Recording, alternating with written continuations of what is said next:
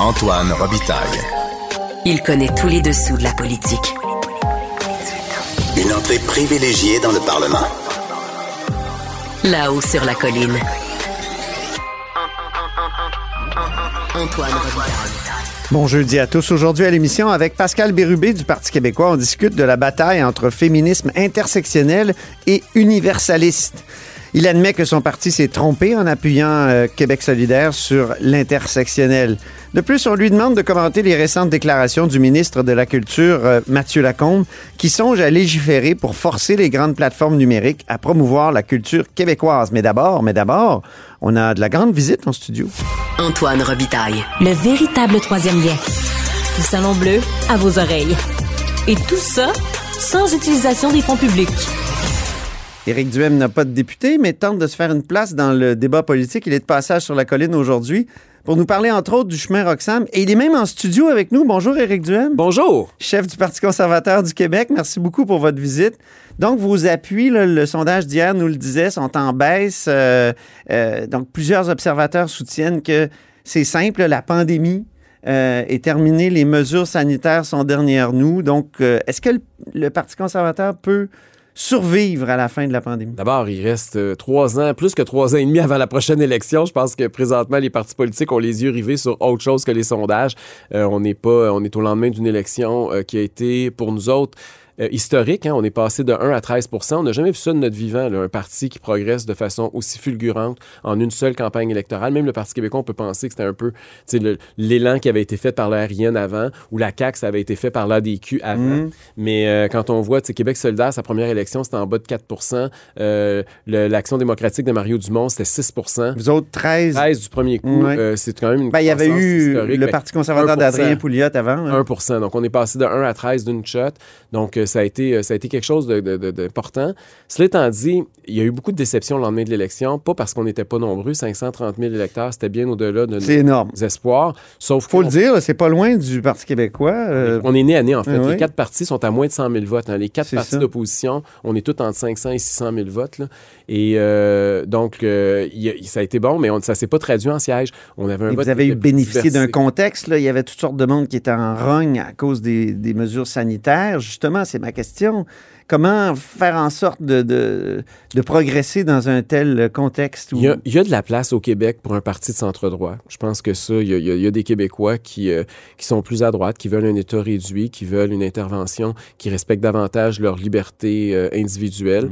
Euh, et ça, ça, ça a toujours été. François Legault, on a pensé, moi le premier, j'ai voté trois fois pour la coalition Avenir Québec de François Legault. On a pensé que François Legault allait être un premier ministre de centre-droit. On est obligé de constater, après presque maintenant cinq ans au pouvoir, que c'est un parti qui a augmenté les dépenses de l'État comme jamais ça s'est passé dans l'histoire du Québec, qui nous a Il y a un légué contexte quand même. qui nous a légué le pire déficit de l'histoire du Québec, qui en matière de santé nous a promis à la dernière campagne électorale qu'il allait construire deux hôpitaux privés. Il arrive au pouvoir, première chose qu'il fait en matière de santé, il dépose un projet de loi pour éliminer les agences privées en santé. Il nous avait promis plus de Il va les faire, les deux, euh, Mais qu'est-ce qu'on attend encore? Yamimo, il m'avait dit qu'il allait sortir. les deux hôpitaux. il Là. Yuri Chassin est sur le cas. Là. Euh, Demandez à Yuri Chassin comment va l'étude. Vous allez Lui voir que ça avance pas Chassin? vite. Moi, je parle pas, mais j'en entends parler. Avez-vous essayé de lui parler? Et, euh, non, j'ai pas voulu parce que je voulais pas le mettre dans une situation embarrassante, puis je voulais pas le Claire Sanson, vous savez que c'est de ma faute, ça s'est fait expulser de la CAQ parce que je lui avais parlé justement et qu'elle a, elle a donné de l'argent, elle avait contribué à Vous ma attendez caisse. quand pour faire votre maraudage? Ben, je pense qu'il faut laisser retomber la poussière un peu. L'élection a eu lieu il y a quoi, il y a cinq mois maintenant. Euh, mais je parle, à, je parle à différentes personnes. On, mais euh, c'est sûr que en- la politique étant ce qu'elle est, c'est du côté des insatisfaits qu'il faut aller regarder. hein. Donc, euh, il y en a de plus en plus à la CAQ. Puis j'ai l'impression que dans les prochains mois, il va en avoir encore plus. selon vous? Ben, c'est normal. là. Tous les députés ou à peu près se voyaient ministres. Faut pas se le cacher. Là. Il y a beaucoup de députés qui avaient des ambitions. Euh, il y a beaucoup de députés qui réalisent que leurs ambitions ne seront jamais matérialisées parce que. Mais à part Yuri Chassin, est-ce qu'il y en a qui, qui y en sont a- dans il y en a- votre Il mire? y en a quelques-uns, oui. Puis, euh, Avez-vous des noms? Mais non, je ne pas, je négocierai pas ça à la place publique.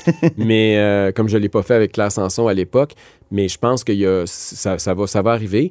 Mais euh, chaque chose en son temps. Là, la, la priorité, c'est de démontrer, regardez, on a un gouvernement qui a clignoté à droite dans la campagne électorale, puis on a un gouvernement qui gère à Pas en gauche. 2022. Ben là, promettre du privé en santé, puis arriver avec un projet de loi. Il n'a pas promis qu'il allait abolir les agences privées en campagne électorale. Il a promis qu'il allait construire deux hôpitaux privés.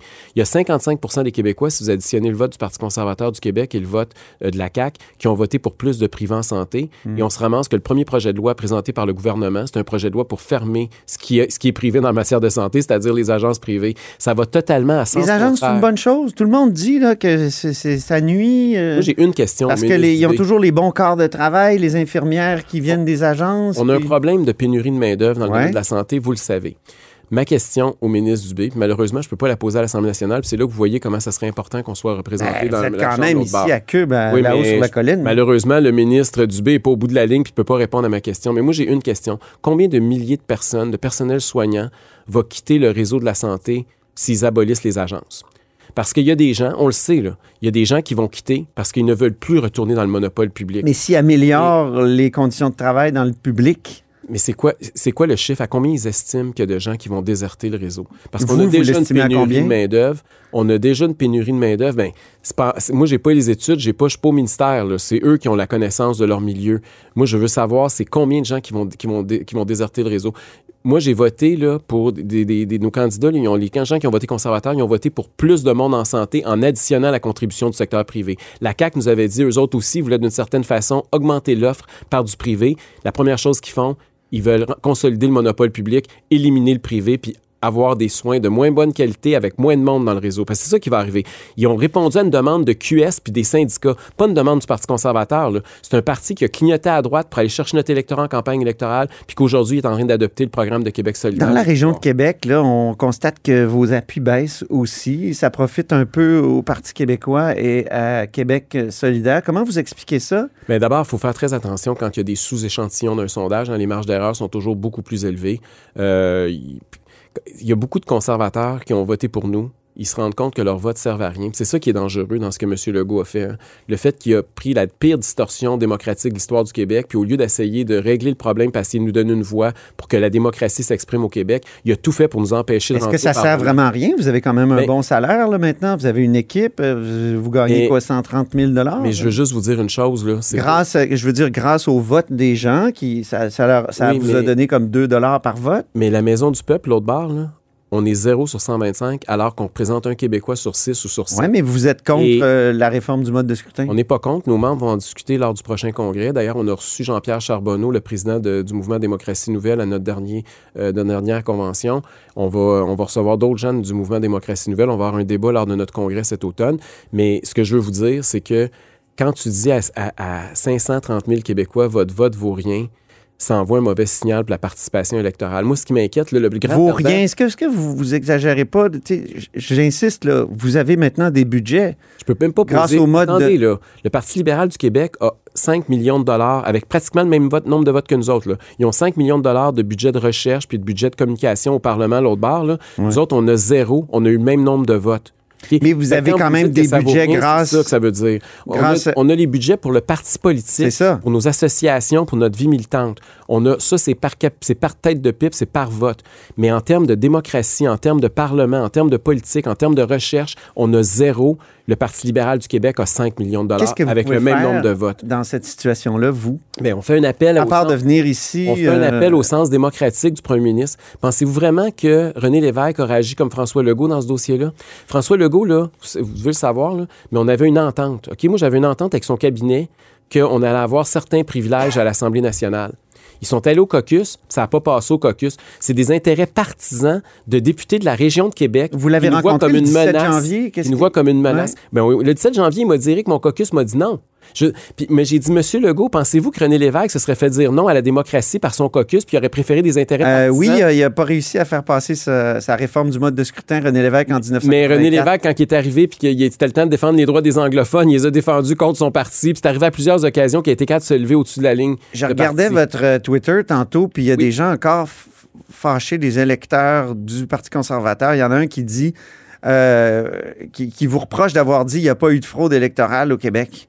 Euh, Pouvez-vous me fournir des preuves, s'il vous plaît, euh, monsieur le, le chef, écrit-il sur Twitter? Ben, moi, je pense que ceux qui disent qu'il y a eu de la fraude, c'est à eux que revient la responsabilité de prouver qu'il y a eu une fraude. On peut pas dénoncer une fraude si on n'a pas de preuves.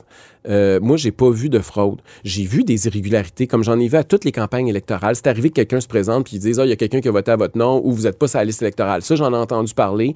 On dit même qu'il y a eu des erreurs informatiques à certains niveaux. Ça, c'est vrai. Mais est-ce que ça a influencé le vote? Est-ce que ça fait la- une différence en termes d'élus? Ça, on n'a aucune Est-ce que preuve. c'est un peu une théorie du complot? Puis est-ce que c'est pas ce qui caractérise une partie de votre électorat? Qu'il y a des gens qui doutent de résultats électoraux, ça, c'est vieux comme le monde. À chaque élection, il y a- j'ai toujours entendu du monde perdre les élections pour essayer de blâmer le processus ou essayer de blâmer quelqu'un. Euh, moi, je suis pas dans cette dynamique-là. Moi, je suis dans la dynamique, on se retrousse les manches, on va travailler plus fort, puis la prochaine fois, on va faire mieux. Vous êtes ici aujourd'hui pour euh, convier les autres membres de la classe politique à un voyage au chemin Roxham. Euh, Est-ce que le Parti québécois vous a piqué ce type de thème-là? Est-ce que vous n'êtes pas en rattrapage là-dessus Ben, sur Roxham? Nous, ce qu'on veut faire, c'est un front commun au Québec. C'est pas juste un stunt d'une fois. Là. Puis je n'ai parlé avec M. Legault quand je l'ai rencontré le 17 janvier dernier. Puis il m'est revenu une heure plus tard pour me parler, me dire T'étais-tu sérieux? Puis comment tu verrais ça Moi, je pense qu'il faut que les cinq partis s'unissent, qu'on parte ensemble, les cinq chefs, qu'on s'en va à Ottawa, on rencontre tous les chefs de parti, on rencontre les caucus et on leur explique pourquoi il faut fermer cette brèche au Québec, que l'immigration illégale est en voie de devenir plus, pas- plus, plus importante en nombre Comment on que ferme cette brèche-là? Ben, on, il y a déjà des agents de la GRC qui sont sur place. Il y a déjà moyen, si on l'annonce publiquement, euh, Le Parti on- québécois disait qu'il faut envoyer la, la Sûreté du Québec. on peut envoyer la? Sûreté du Québec, mais il faut, puis il faut dire qu'on va suspendre l'entente des, des, des, des- des tiers pays sûrs, euh, qui, est permis d'ailleurs à l'article 10.3, le dit clairement euh, de cette entente-là. Donc, on peut dire c'est fini. Puis là, c'est sûr, vous allez me dire, il y en a qui vont passer ailleurs. Il y en a toujours eu qui ont passé ailleurs. On a la plus grande frontière non protégée au monde. C'est Mm. normal qu'il y ait des gens qui passent ailleurs, mais c'est en petit nombre. Là, on parle de quelque chose qui est devenu institutionnalisé. On parle de réseau de passeurs. On parle même de la ville de New York qui finance Mais du monde. Est-ce que c'est un thème qui vous a été piqué par le Parti québécois? ben, je pense que idéalement, ça appartient à aucun parti. là. Je pense que l'écrasante majorité des Québécois sont contre l'immigration illégale. Et c'est pour ça que moi, je veux qu'on parle d'une seule voix. Je ne comprends pas que M. Trudeau n'a pas encore compris ça. Puis d'ailleurs, il est un peu responsable de ça. Rappelez-vous son tweet en janvier 2017 où il disait à tout le monde, tous les rescapés de la Terre, le Canada va vous accueillir. Welcome to Canada. Mais aujourd'hui, on paye le prix oui. de l'irresponsabilité de Justin Trudeau. Vous avez été conseiller là, sur la colline euh, parlementaire à Ottawa, euh, entre autres pour Stockwell Day. Euh, Qu'est-ce que vous pensez de l'histoire de l'ingérence euh, Ben, chinoise? je suis très préoccupé. Je pense que comme tous les Canadiens ou tous les Québécois qui entendent ça, c'est fou là qu'une qu'une euh, qu'un pays étranger qui nous est hostile euh, finance des élections, favorise 12 candidats dans une campagne électorale, euh, qu'après ça on voit que le gouvernement chinois a financé la fondation Pierre Elliott Trudeau. Là, ils se sont fait prendre. Là, aujourd'hui, j'ai vu, je pense dans le journal, là, vous annoncez qu'ils ont remboursé finalement les Chinois qui avaient financé la fondation ça nécessite une enquête, mais ce qui m'a le plus découragé, c'est de voir l'attitude du premier ministre canadien, Justin Trudeau, qui, au lieu de déclencher une enquête publique et indépendante parce que c'est une grave ingérence dans la politique, dans la démocratie, de la part d'un régime autoritaire communiste, il est, il sorti pour attaquer le SCRS, le Service canadien du renseignement, et pour dire... Donald Trump avait fait ça face à la Russie. Vous vous souvenez, Comment il ça était se fait à côté. personne le traite de Trump, lui? C'est ça, c'est ça. c'est bon.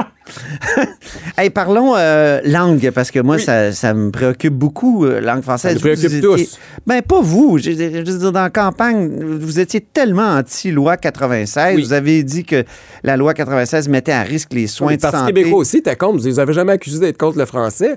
Ouais, mais eux autres, ils voulaient aller plus loin. Mais vous, vous avez dit des affaires comme ça met en danger les soins de santé en anglais. Euh, quel article de la loi 96? Je pose la question aux libéraux depuis à peu près euh, trois mois. Ils savent pas, ils patinent, font des ça, là. bulles. Moi, ce que j'ai dit, c'est que la loi 96, elle ne réglait pas le problème et le déclin du français au Oui, mais vous avez Moi, tellement dénoncé déclin. cette loi-là. Oui, je l'ai dénoncé parce que j'ai eu l'impression que c'était un instrument politique utilisé par la CAQ pour paraître nationaliste, mais que dans les faits, tout ce que ça faisait, ça exacerbait les tensions entre nos communautés linguistiques, mais ça ne réglait pas le problème du déclin du français à Montréal. C'est ça le problème. C'est ça le problème de la CAQ. C'est bien paraître, mais que ça change rien leur politique. La même chose qu'avec euh, sur le chemin Roxham, là, quand M. Trudeau et M. Legault écrit des lettres à M. Trudeau, là, ça paraît bien. Mais je connais des profs qui, francophones qui enseignent actuellement au cégep en anglais qui me disent ben désormais, avec la loi 96, je vais enseigner en français parce qu'ils ils sont obligés de choisir des cours en français.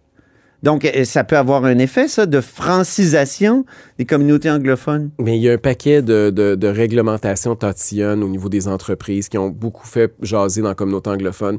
La dernière chose qu'on a besoin, euh, c'est d'une d'une chicane. Je pense pas. Je pense qu'on est rendu en 2023. Là, on n'est plus à l'époque des chicanes ni constitutionnelles ni linguistiques. Moi, je vois les Anglo-Québécois comme Ah, des vous êtes contre une commission qui non, ferait... je pense euh, que les anglophones, ouais. là, je les vois comme des alliés pour défendre le fait français au Québec. C'est peut-être ça la différence entre moi et mais M. tous Legault. Avec qui vous étiez d'accord, ils disent des choses comme euh, la loi 96, c'est la Gestapo, ça c'est Anne-France Goldwater. Euh, quand on écoute Marlène Jennings, elle dit que c'est une loi pour éradiquer l'anglais au Québec. Euh, Qu'est-ce que vous avez à dire sur ces énormités-là? Moi, ce que je dis, c'est que la réalité linguistique au Québec a Mais changé. qu'est-ce que vous avez à dire sur ces Ben, énormités-là? Écoutez, il y, a y a toujours du monde qui vont sortir des déclarations loufoques. Là, je ne commenterai pas toutes. Non, mais c'est systématique dans ce, Ce que je camp-là. veux là. vous dire, c'est qu'aujourd'hui, au moment où on se parle, il n'y a jamais eu autant d'anglophones qui parlent français. Il n'y a jamais eu autant de mariages entre anglophones et francophones. Et que les, les Mais le anglophones. français euh, il décline à Il y a Montréal. une forte majorité des anglophones au Québec qui librement choisissent d'envoyer leurs enfants à l'école française, à l'école bilingue ou dans des cours d'immersion de français. Il y, a, il y a eu une grosse progression. Puis au lieu de toujours parler du fait de taper sur cette communauté-là, Mais ils capotent parce qu'on leur impose des, pro- des, des cours en oui, français au et ils le cégep. font librement, comme jamais ils l'ont fait dans l'histoire du Québec. Ça aussi, il faut le dire. faut le dire. Et puis, il faut les encourager dans ce sens-là. Euh, Il faut, faut pas essayer de le faire sur un climat de confrontation. Moi, j'aimerais mieux qu'on le fasse sur un climat d'union. Petite question en terminant pour vous taquiner. C'est la saison des taxes et impôts. Oui. Euh, les histoires de retard et de non-paiement vous ont beaucoup nuit pendant la campagne. Avez-vous pris des mesures pour que ça ne se reproduise pas?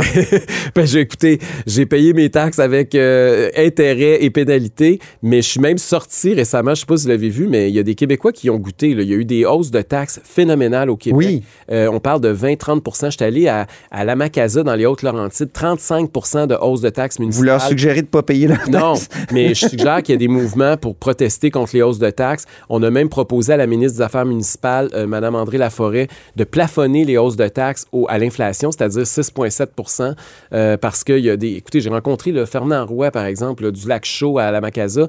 Lui, c'est 41% d'augmentation, 1000 dollars de plus de taxes pour une maison qui n'a pas d'égout, pas d'aqueduc sur une route non pavée. Un moment donné, il y a de l'abus présentement au niveau des taxes municipales, puis le gouvernement doit arrêter de se laver les mains puis dire que c'est pas leur responsabilité. Ultimement, c'est eux qui sont responsables, ils sont même en, partie responsables de cette hausse de coûts-là parce qu'ils demandent aux municipalités. Moi, je demande qu'il y ait un plafonnement. La CAQ, malheureusement, n'a pas donné suite à notre euh, suggestion. Merci beaucoup, Éric Duhaime. Ça a été un grand plaisir. Chef Merci du vous. Parti conservateur, vous viendrez nous voir? Toujours un plaisir. sur la colline?